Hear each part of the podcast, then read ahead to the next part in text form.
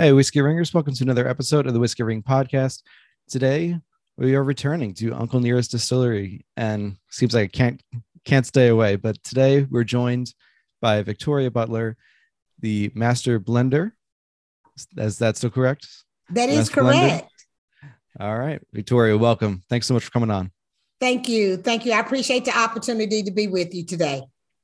Wonderful. So, um, as I was saying to you before we started recording, uh, Uncle Nearest, no stranger to the Whiskey Ring podcast. We've had uh, Clay on to talk briefly about his original story. Uh, we've had Clay and Fawn on for a retrospective on where Uncle Nearest Distillery has been since its inception and before to today.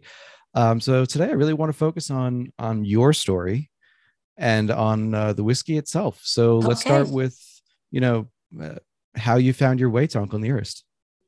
Well, um, I've actually always known about um, the history of Nearest Green, my great great grandfather. But how I joined the team was through conversations with Fawn. Um, I was approaching retirement from my previous career, and of course, Fawn knew that.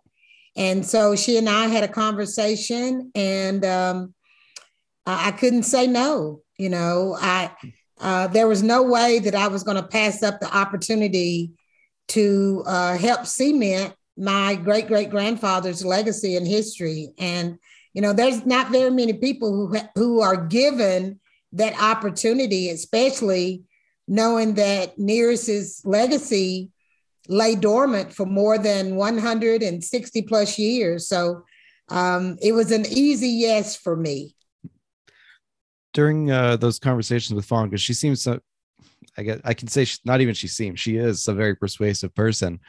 Um, was there kind of one critical point that you were like, okay, I'm definitely going in, whereas before you were a little on the fence, or were you all in from the start? No, no. Um, the the the I wasn't hesitant really about being a part of the team. Um, but I wasn't sure if I was quite ready to pull the plug on my previous career.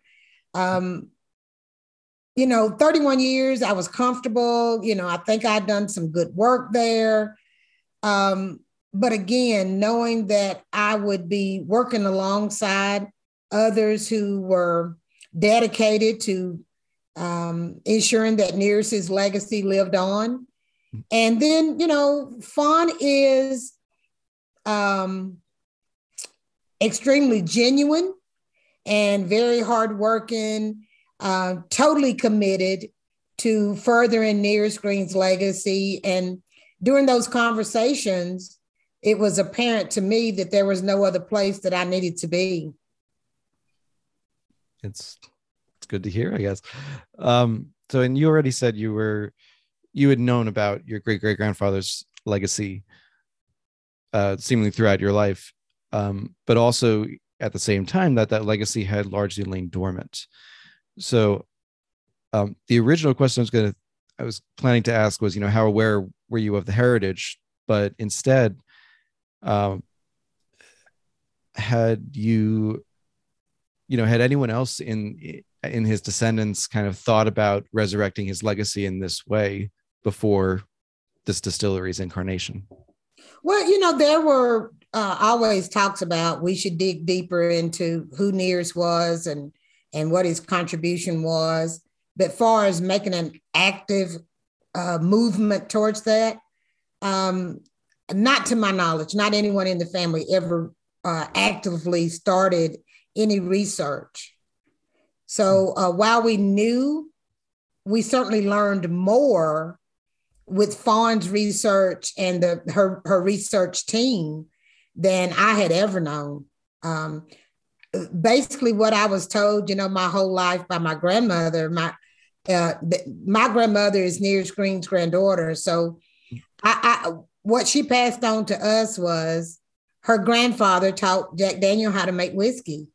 Now, once Fawn came along and unearthed much more than that, is when I got the full scope of Nearest's contribution, not just to uh, the Jack Daniel brand, but to the spirits industry as a whole. And so uh, our family, you know, we knew, but far as jumping in to to do what Fawn um, was able to do. No one ever, you know, um, took steps to make that happen. Gotcha. And uh, as I've as I've heard too, the legacy in a way was carried on in in a certain way through your great great grandfather's descendants always working at the Jack Daniels distillery. Is that correct? That there was always someone yeah, from the generation. All the, yeah, all the years that Jack has been in existence, there has always been a green on on property. There's never been any Jack Daniel whiskey made without a Green's involvement. And it's really incredible, and it's um, it's almost comparable to how in you know on the other side of the state border, every distillery kind of has a beam involved. Mm-hmm, mm-hmm. Um, but I mean, Jack, it's now the you know it's the biggest selling American whiskey in the in the world. It's uh-huh. it's bourbon, but we won't get into that. Um, but it was that's just a fascinating thing. It's, we spoke about this a little bit with with Fawn and Clay, but um, it seems like it's a, it's a legacy that was very well known to obviously to his family, to you, to the people local to uh, Lynchburg in that area of Tennessee, but uh, writ large, you know, outside of even that area of Tennessee and Kentucky, that it wasn't well known. no, all. it wasn't.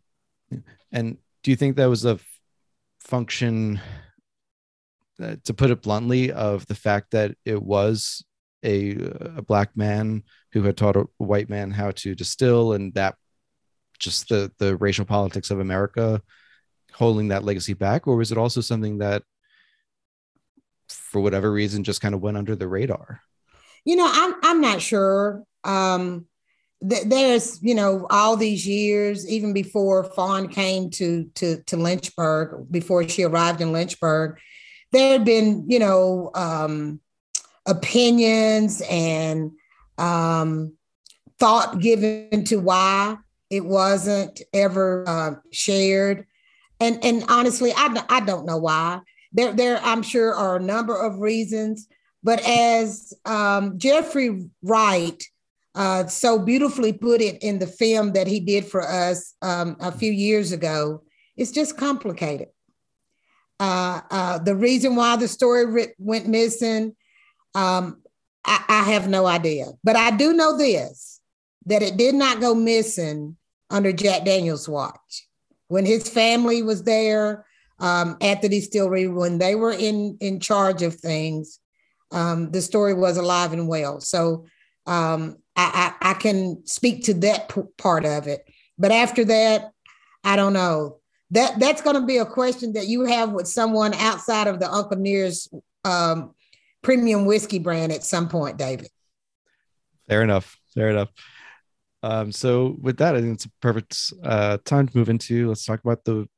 Well, actually, sorry. Before we talk about the whiskey, um, the second half of your transition into this. So Fawn convinces you, or I think convinces a little strong. It seems like you were easily convinced to come on. I was, I was, and and you've you've talked to Fawn. Um, not very many people say no to her exactly you know exactly. and and and and with this one it, it, it was it was easily easy for me to say yes uh, given that the brand had already launched and um, given who fawn weaver is and who her husband keith are you know it's just um, it was easy to say yes it really was mm-hmm. the the family piece um, coupled with her being so genuine and um, transparent, uh, it was easy for me to say yes. Absolutely. So you're convinced to come over. The team starts up. Um, are you immediately thrust into the master blender role? No, I am not. Uh, when I joined the team, it was in an administrative role. Um, before our brand launched in 2017, uh, there were several things that Fawn already had in, in the works in regards to Nearest Green. And one of the initiatives was the Nearest Green Foundation. And that foundation was put into place to support Nearest Green's college age descendants moving forward. Um, so they wouldn't have a financial burden burden we going to college. And so um, this the foundation pays for all of um, tuition, books, fees, everything related to to their classes. And I um, came on board, and one of my primary duties at that time was the director of administration over the Nearest Green Foundation.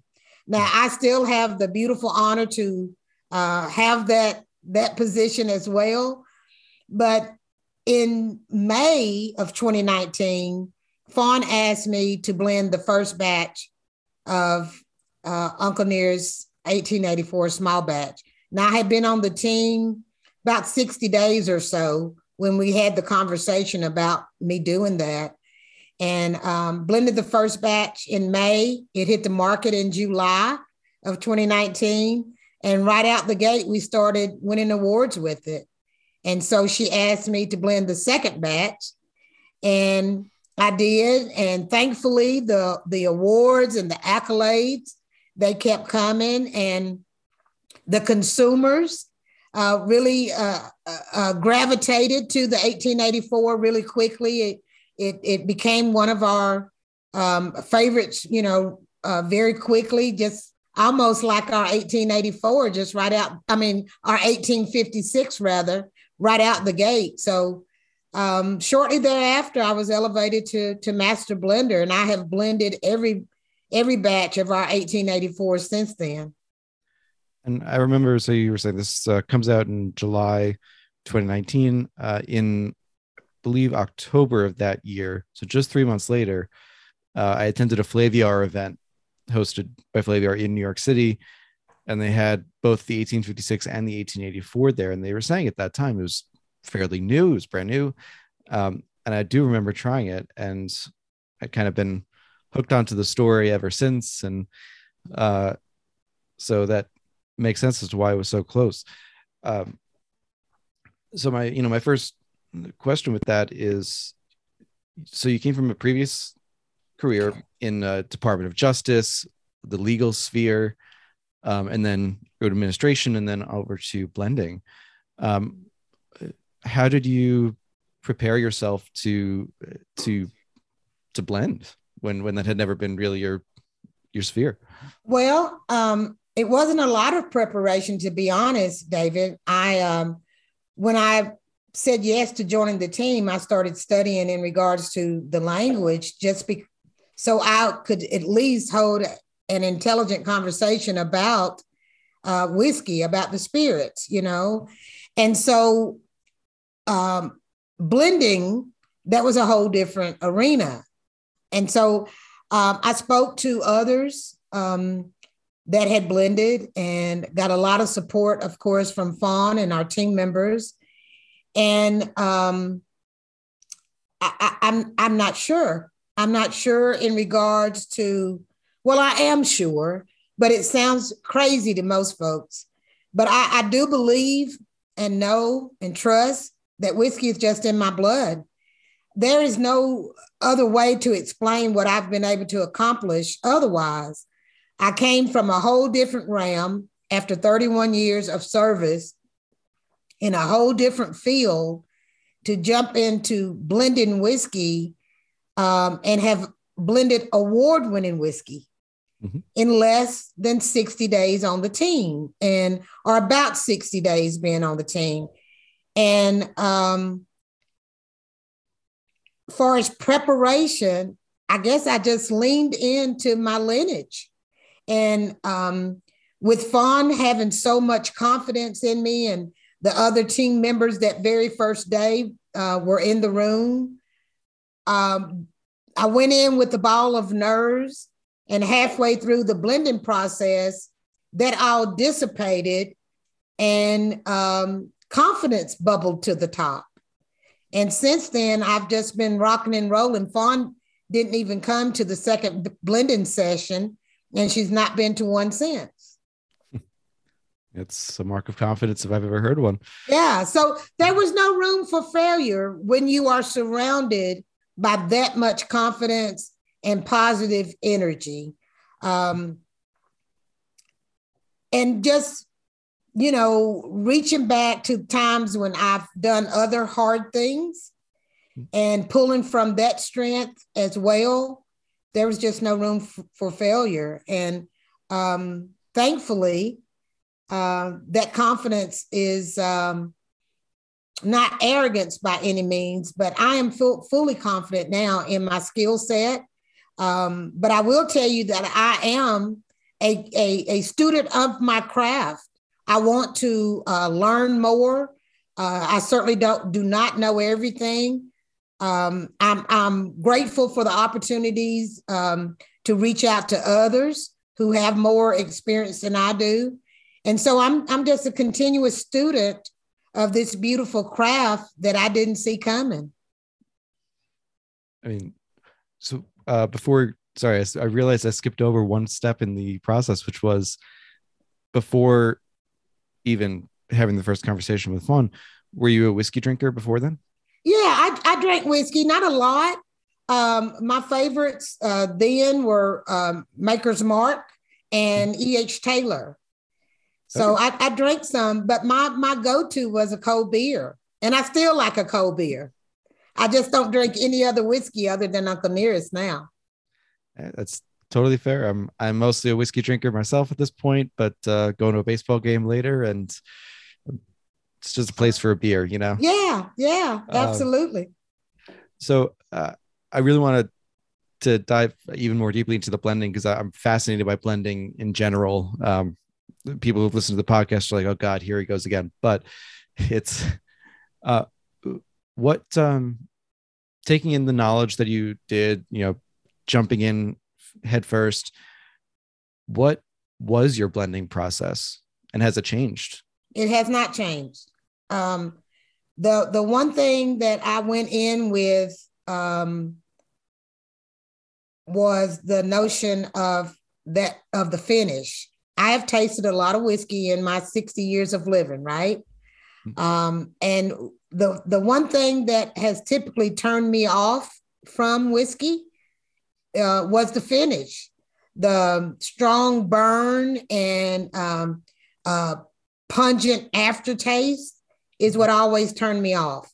And so when I went in to blend the 1884, the the the thought was Victoria, the the the the finish has to be good. It is it's going to be a 93 proof whiskey. You want it to be lasting uh, in regards to the finish, but you don't want it to be strong and, and pungent. And so that was my thought then, and that is my thought now. And I hope that you will agree that when you drink the the 1884 small batch, the finish is some of the finest you'll have. I would agree. It's it's a very uh it's a very drinkable finish. And I yes. I was I was going to use the word smooth, and I know some people hesitate to use that word, but I like smooth. Um, it's smooth. Yeah, it's it's fine. And I know some whiskey said, folks are like, "Oh, that's not a word to use when you're talking about whiskey," but I disagree.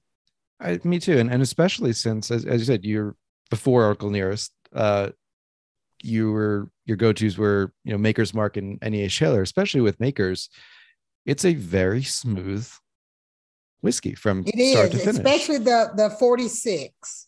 Yeah, that was my that was my go-to, and um, it it was a good whiskey. It still is a good whiskey, uh, a bourbon, and so I I you know those were the ones that I enjoyed, and so um the finish on those are, are fantastic. And so that's what I wanted the finish to be on 84. Makes sense to me. And with, so, uh, but that's with the blending process. And then, of course, you and, and the team have been very open about the fact that uh, until the master's blend, which of course we'll get to a little bit later, um, that uh, before then the product, the liquid itself had been sourced and then uh, worked with by the Uncle Nearest team. Uh, without asking you to, to, you know, officially divulge anything like that about the sourcing, uh, I'm curious what the process was in terms of, you know, wh- at what point did the source liquid come in? Like, you know, fresh off the still kind of thing? Was it already barreled versus uh, what you did with it, you know, Yeah. during its time at Uncle Nearest. It, it, it was barreled, uh, and I I I taste, uh, sample rather, and blend at barrel proof, and then um, it's proof down to ninety three. Oh, okay. So, uh, do you do um, kind of a all at once uh, proofing down or slow process? Or... Slow process. All right, that's what I'd like to hear. Yeah. I was trying not to lead there, but I'd love to hear. Um, so uh, again, without asking to divulge, I'm being very Uh-huh. careful about my wording here. Um, the consensus, let's say, is that the source was not Jack Daniels It was not. It was definitely not. It was definitely not. Um, but I did want to ask, given the the obvious connection, perhaps this is an obvious question. Um, was there ever discussion of Jack Daniels being the source of the of the initial whiskey batches? Um, well, again, you know, the, the brand was was already launched when I joined the team.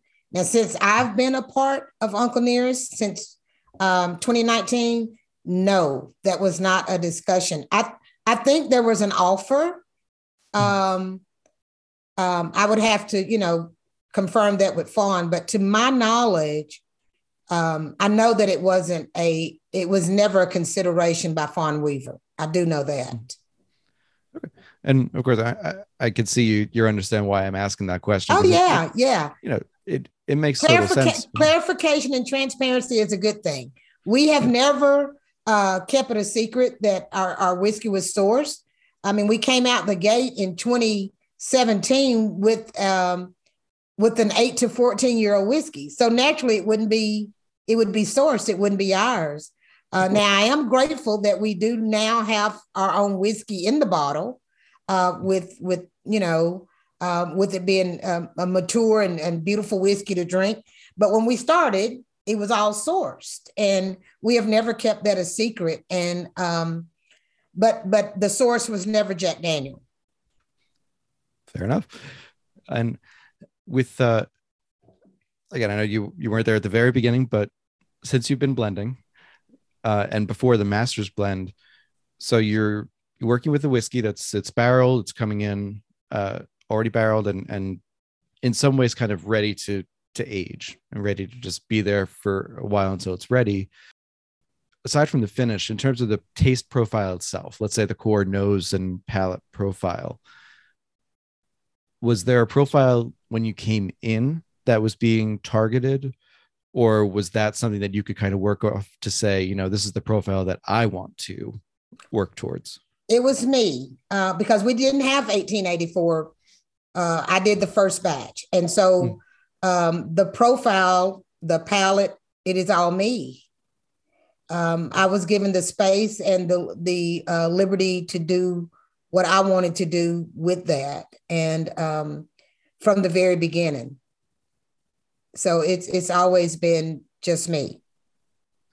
and fantastic so uh may seem obvious but you said your previous drinkers have gotten makers and eh taylor were you how much of that of your previous whiskey experience as a as a consumer uh went into the profile that you wanted to create that would hold your great great grandfather's name Well, um, it really, I, it was the finish in regards to that. Um, the other thing, uh, after getting my footing in regards to blending and and and getting um, more comfortable with what I was doing, it was uh, all of it. You know, the the the the nose, the palate, the whole thing. Um, oddly enough, my start has um, continued um, as you know, with the with small batch, it doesn't have to be um, um, consistent in flavor or or uh, or finish or anything. You know, it the the profiles don't don't have to be consistent, but um, I, it pretty much has been, and so that that just comes from I think um, once the stage was set um, in regards to the the 1884, all of the the profile, the palette, the everything uh, is just kind of what I stuck uh, stuck to because uh, we found a sweet spot when Nearest was doing making whiskey. Uh, it came off as 92 to 95. We settled on a sweet spot of 93. Um, the consumers like that. And um, it is close to what Nearest did. So we honored that. And so we've just kept with that. And, and oddly enough, it is the flavor has, has uh, continued to be consistent. The Whiskey Ring podcast is proudly sponsored by Impex Beverages.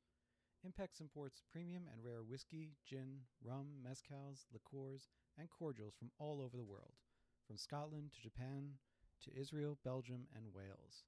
Whether it's Kilchoman, Penderyn, Port Portescague, Glenallachie, Ohishi, Fukano, M&H, Ardnamurchan, Black Tot, and more, there's guaranteed to be something in the Impex portfolio you'll love. Impex also oversees some of the most prestigious independent bottlers in the game, including Single Malts of Scotland, Single Cask Nation, Adelphi Selection, and its own Impex collection. Take a look at their site, impexbev.com, or reach out if you're curious about their offerings. I'm proud to have many of their bottles on my shelves and love sharing them with friends whenever I can. Thank you to Sam and to the team for joining the Whiskey Ring podcast as guest and sponsor. And that's it's that's something to note a little bit, and I, I want to just touch on that a little bit more because as I said it's small batch, doesn't have to be consistent. No. Um, a lot of I, I'll generalize this very confidently. A lot of brands will will aim for their small batches to be consistent despite them being different batches um, consistent to the point of not putting out a batch if it's not right on target right um, but that doesn't it sounds like what you're saying is that it's not 100% the same each time but it's close enough that it still honors that same profile that you're looking for absolutely absolutely um, uh, the average drinker probably wouldn't even notice a difference folks who are true connoisseurs. Um, now that I am um, ex- some experience, I know it. I know that there's some difference, um, but the percentage is so minute that really is it's it's not noticeable. You know. At the risk of causing a secondary market run, do you uh, have a favorite batch? before the master's blend? Um, actually, you know, once we started uh, bottling our own juice, mm. that is my favorite. Uh, before our, our 1884 was seven year, it was a seven year old blend. Mm. Uh, now it's a four year old blend. And it is the best whiskey we have put in the bottle. And that's I mean, let's let's talk about it because that's age statements are thankfully, I think, becoming less of a concern. Mm-hmm. Um, and and if I I don't have the bottles in front of me, unfortunately, the, but as far as I remember, the the 1856 and 1884 were it was it was known that they were a certain age of seven to, to 14, depending on the the time and the batch, but they weren't specifically age stated. Is that correct? Correct. Correct. Um, and that in itself is something to note because you could easily have you after you joined, and then of course the team before you joined could have very easily thrown on that this was seven years old plus and maybe even commanded a higher price for it for that reason. But past that, um, with the master's blend, so it's a four year old product. So this is 20, so the Masters Blend was launched. Was it so launched the, like so January? so I was referring to the small batch, uh, yes. but the Masters Blend is also a four year old uh, blend of barrel proof whiskey. The 1884 uh, okay. small batch um, is 93 proof. The proof on the Masters Blend, which we introduced last year on Juneteenth, that mm. was um, that is barrel proof whiskey, and so the proof on on that fluctuates. What we're what's what we have in the Welcome Center today is batch 13, and it is 122.5 proof. Oh, that's speaking my language right there. I'm I'm a proof hound, and oh very open about it. Um, it's delicious. So. It's delicious. You know, people. Some people who don't like high proof whiskey that would scare them, but if they tasted it, I think they would change their mind because um, typically a high proof whiskey, you know, you think of it being so strong. Oh my goodness! But this whiskey is so good, and it's it's four years old.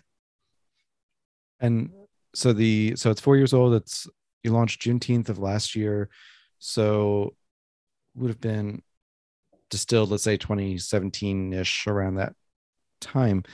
Um, I know uh, officially you're the master blender, but I do want to uh, then go into the the distillation apparatus at Uncle Nearest. Okay. Um, so the so that initial distillation, of course, just time wise, happened before you were there. Right. But um, can you speak to how the how that setup happened, and you know, if in any way it came from, uh, you know, either an Uncle Nearest specifically legacy of the man himself, or you know, how that distilling apparatus was chosen. I guess. Uh, are you talking about the the the where we, we decide to go with a, a continuous still, or is that what you mean? I'm not following yeah, that, the question. Sorry, that it was very that was very confusingly put. So, um, yeah, it you know how you decided on on your still uh, on being a continuous still, um, like anything about the the size of the still or uh, how you. Well, that was really run. decided on with the with the um, conversation and and kind of led by our our director of whiskey operations, Sherry Moore. Uh, I can't speak really to to uh, all of that because um, I'm not sure exactly why Sherry did, other than given her experience at Jack mm-hmm. um, and instituting uh, the experience that she gained all those 31 years and implementing uh, those things here at at at Uncle Nearest. Um, the selection of the steel, the, the column, all of that was done prior to me joining the team. But I know that Sherry had, um, she has reasoning for doing that, and it was based on experience. Fair enough. And you said she came from from Jack, so yeah, um, yeah. She worked yeah. at Jack for uh, 31 years and um, worked her way up. She knows all things distillation and and um, fermentation, the whole nine yards. And uh, of course, not to put her out of a job, but um, have you had any interest in yourself going the distilling route, or are you good where you are with no, the I'm, with the blending? I'm good where I am. I, I am. I'm good where I am. Um, you know what what most people may not realize, and maybe they do, but um, distilling is more of a science, and blending is more of an art. Um, that is how I look at it. Um, distilling takes more of the chemistry and all that and math into consideration.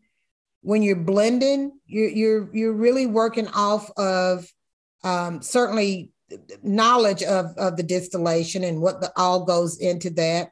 But but especially in, in, when it comes to a small batch, you get to create, or I have the the liberty here at Uncle Nearest to kind of create what I wanted, and um, you you don't you don't often get that f- freedom when um, blending whiskey. So I'm good. And and just in case no one told you, David, I am 60 years old, and um, while I enjoy learning and and and plan to continue to learn as long as I have breath in my body.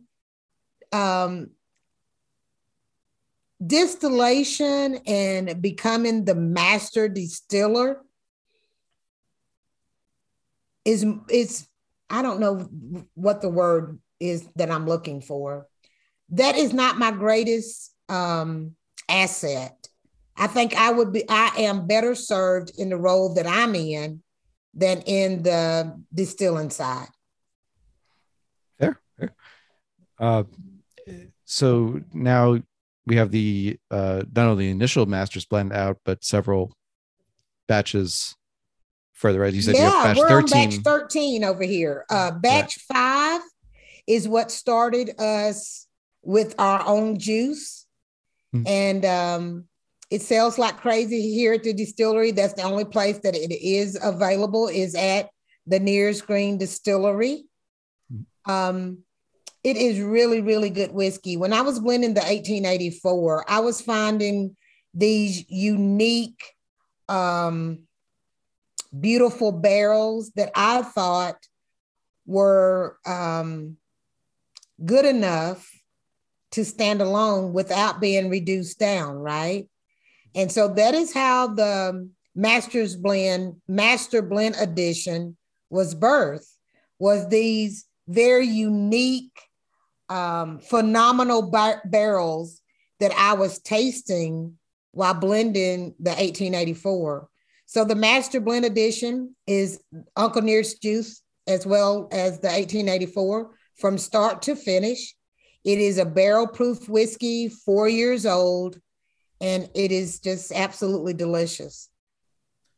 I've been uh, trying to get my hands on on a bottle. There was it was an attendee of the conversation with Fawn and Clay that was going to try to help me, but due to the you know various legalities, just couldn't make it happen. Couldn't but make it happen. So, David, where are you? Where are you located? I'm in uh, New York City. Okay. Okay. Yeah. Well, you have got to come visit. You know, for for that and so many reasons. Um, a trip to the Nearest Green Distillery, I think, is worth it for for anyone who um, desires to know more, of course, about my great great grandfather Nearest Green, and then other things in Tennessee. We honor um, all things Tennessee: the walking horse, NASCAR, food, beverage. Mm-hmm. Um, the history is all shared here, you know, at the at the distillery, and then we have just beautiful grounds here. And um, we're building out the longest bar in the world that will be open in a couple of months or so. And then we have the um, country's first non alcoholic speakeasy here at the Nearest Green Distillery. So um, you've got to come. You've got to come visit. You've got to come get you a bottle of the Master Blend and have a conversation about um, all this good stuff that we have going on over here in Shelbyville, Tennessee. I, I really want to. Uh, I'll be honest. I'm going to I'm going to Kentucky twice this year for two different events, and uh, so my calendar's a little booked at the moment. But um, no, I, I really do want to come down to Tennessee, visit. I'm a foodie too, so I, you know, I want to try everything. In in, I want to have like a real Nashville hot chicken, like really yes. Nashville.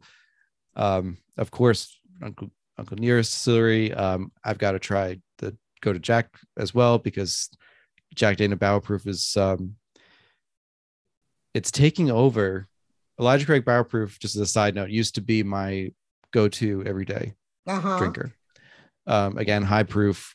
It's, yeah, but um, slowly but surely, I've been realizing that the the Jack single barrel barrel proof has become my go-to more so.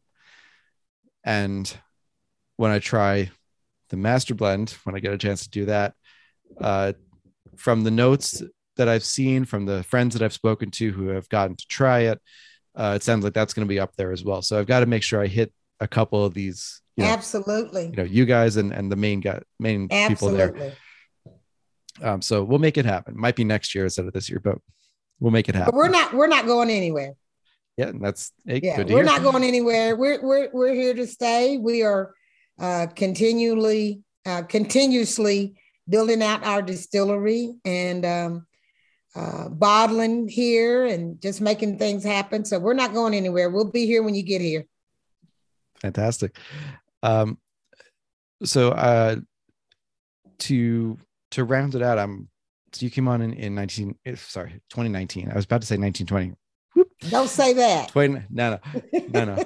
um, in 2019, and of course, within a year of you starting, the pandemic hits. Yes. Um, so uh, as a as an Uncle Nearest team member and as the master blender, um, how did you and the team navigate the pandemic and and how you're navigating it to this day? Well, uh, we are pretty good at pivoting, um, given the fact that that we run at a, at a pretty rapid pace every day, um, and we do it with excellence. We we learned to pivot pretty quickly, and um, we found new ways to um, to keep our brand revel- relevant and out there. Uh, but we also wanted to ensure during that critical time when the pandemic first happened that we were also good neighbors and we became our brother's keeper. We wanted to ensure that those who were having difficult times um, getting PPE, that uh, we could provide that for them. Early on, Fawn decided that we would try to help fill the gap in regards to um, people being supplied with masks and hand sanitizer and all those things, especially our first responders.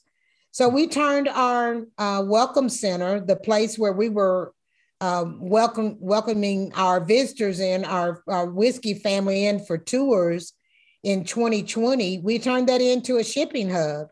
And so we started sending out um, mass quantities of PPE. And um, we kept that up for, for months and months and months. And um, we put up billboards in areas of concern.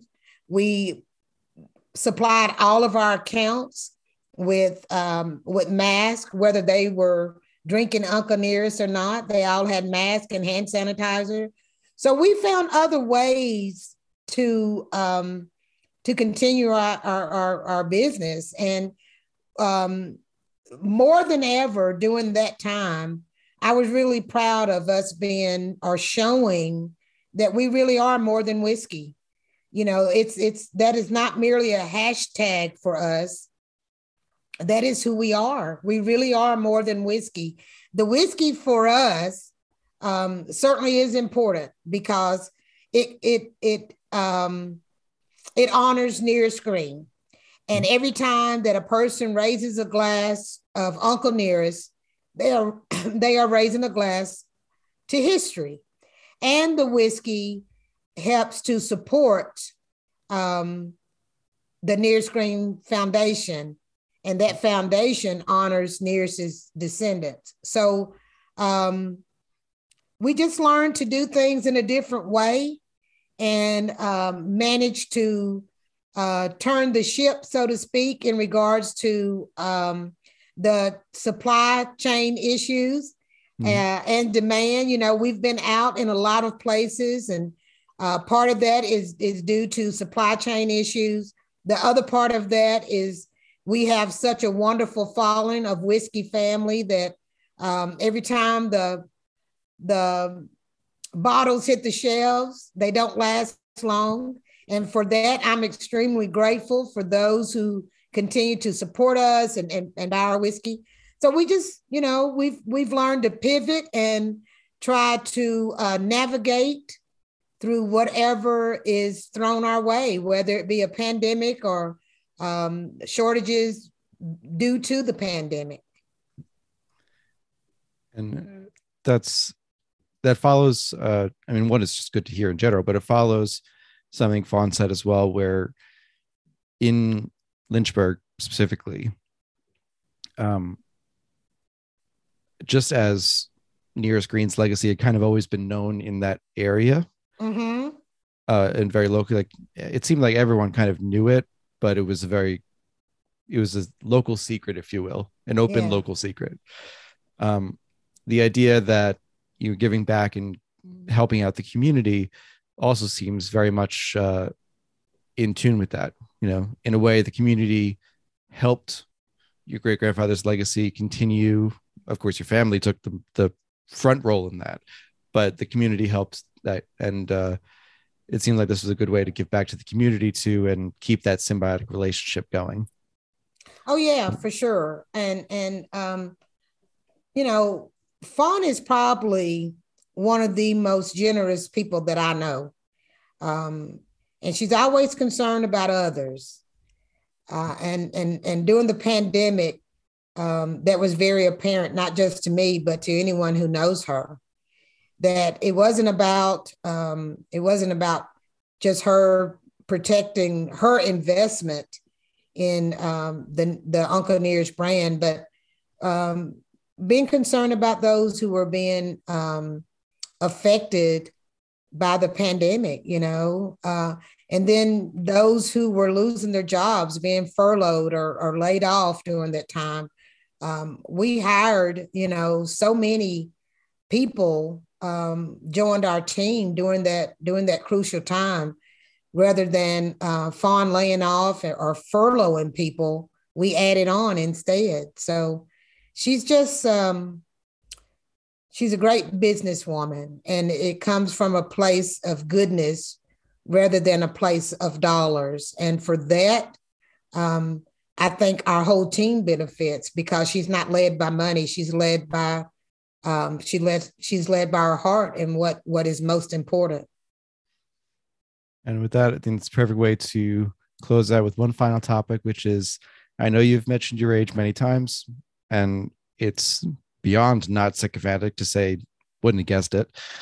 Uh, but of course, legacy is is the name of the game here, and with the legacy of and heritage of Nearest Green going down through the Jack history, is there a next generation being um, kind of prepped in the Uncle Nearest distillery to take over in the many years of the future when you're ready to step down? Well, n- not actively prepped, but definitely conversations.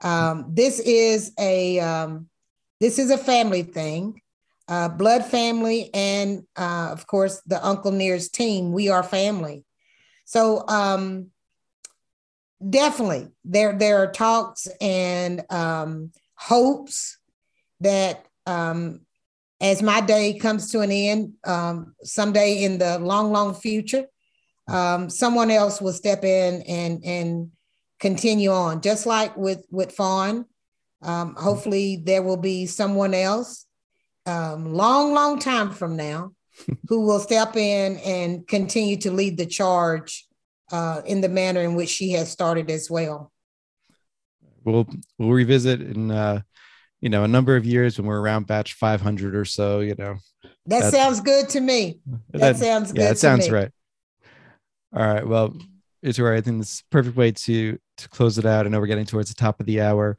Um, stay on with me just a minute after we end recording. Absolutely. Absolutely. And and in the meantime, uh, where could people find Uncle Nearest, you, and the Nearest Green Foundation?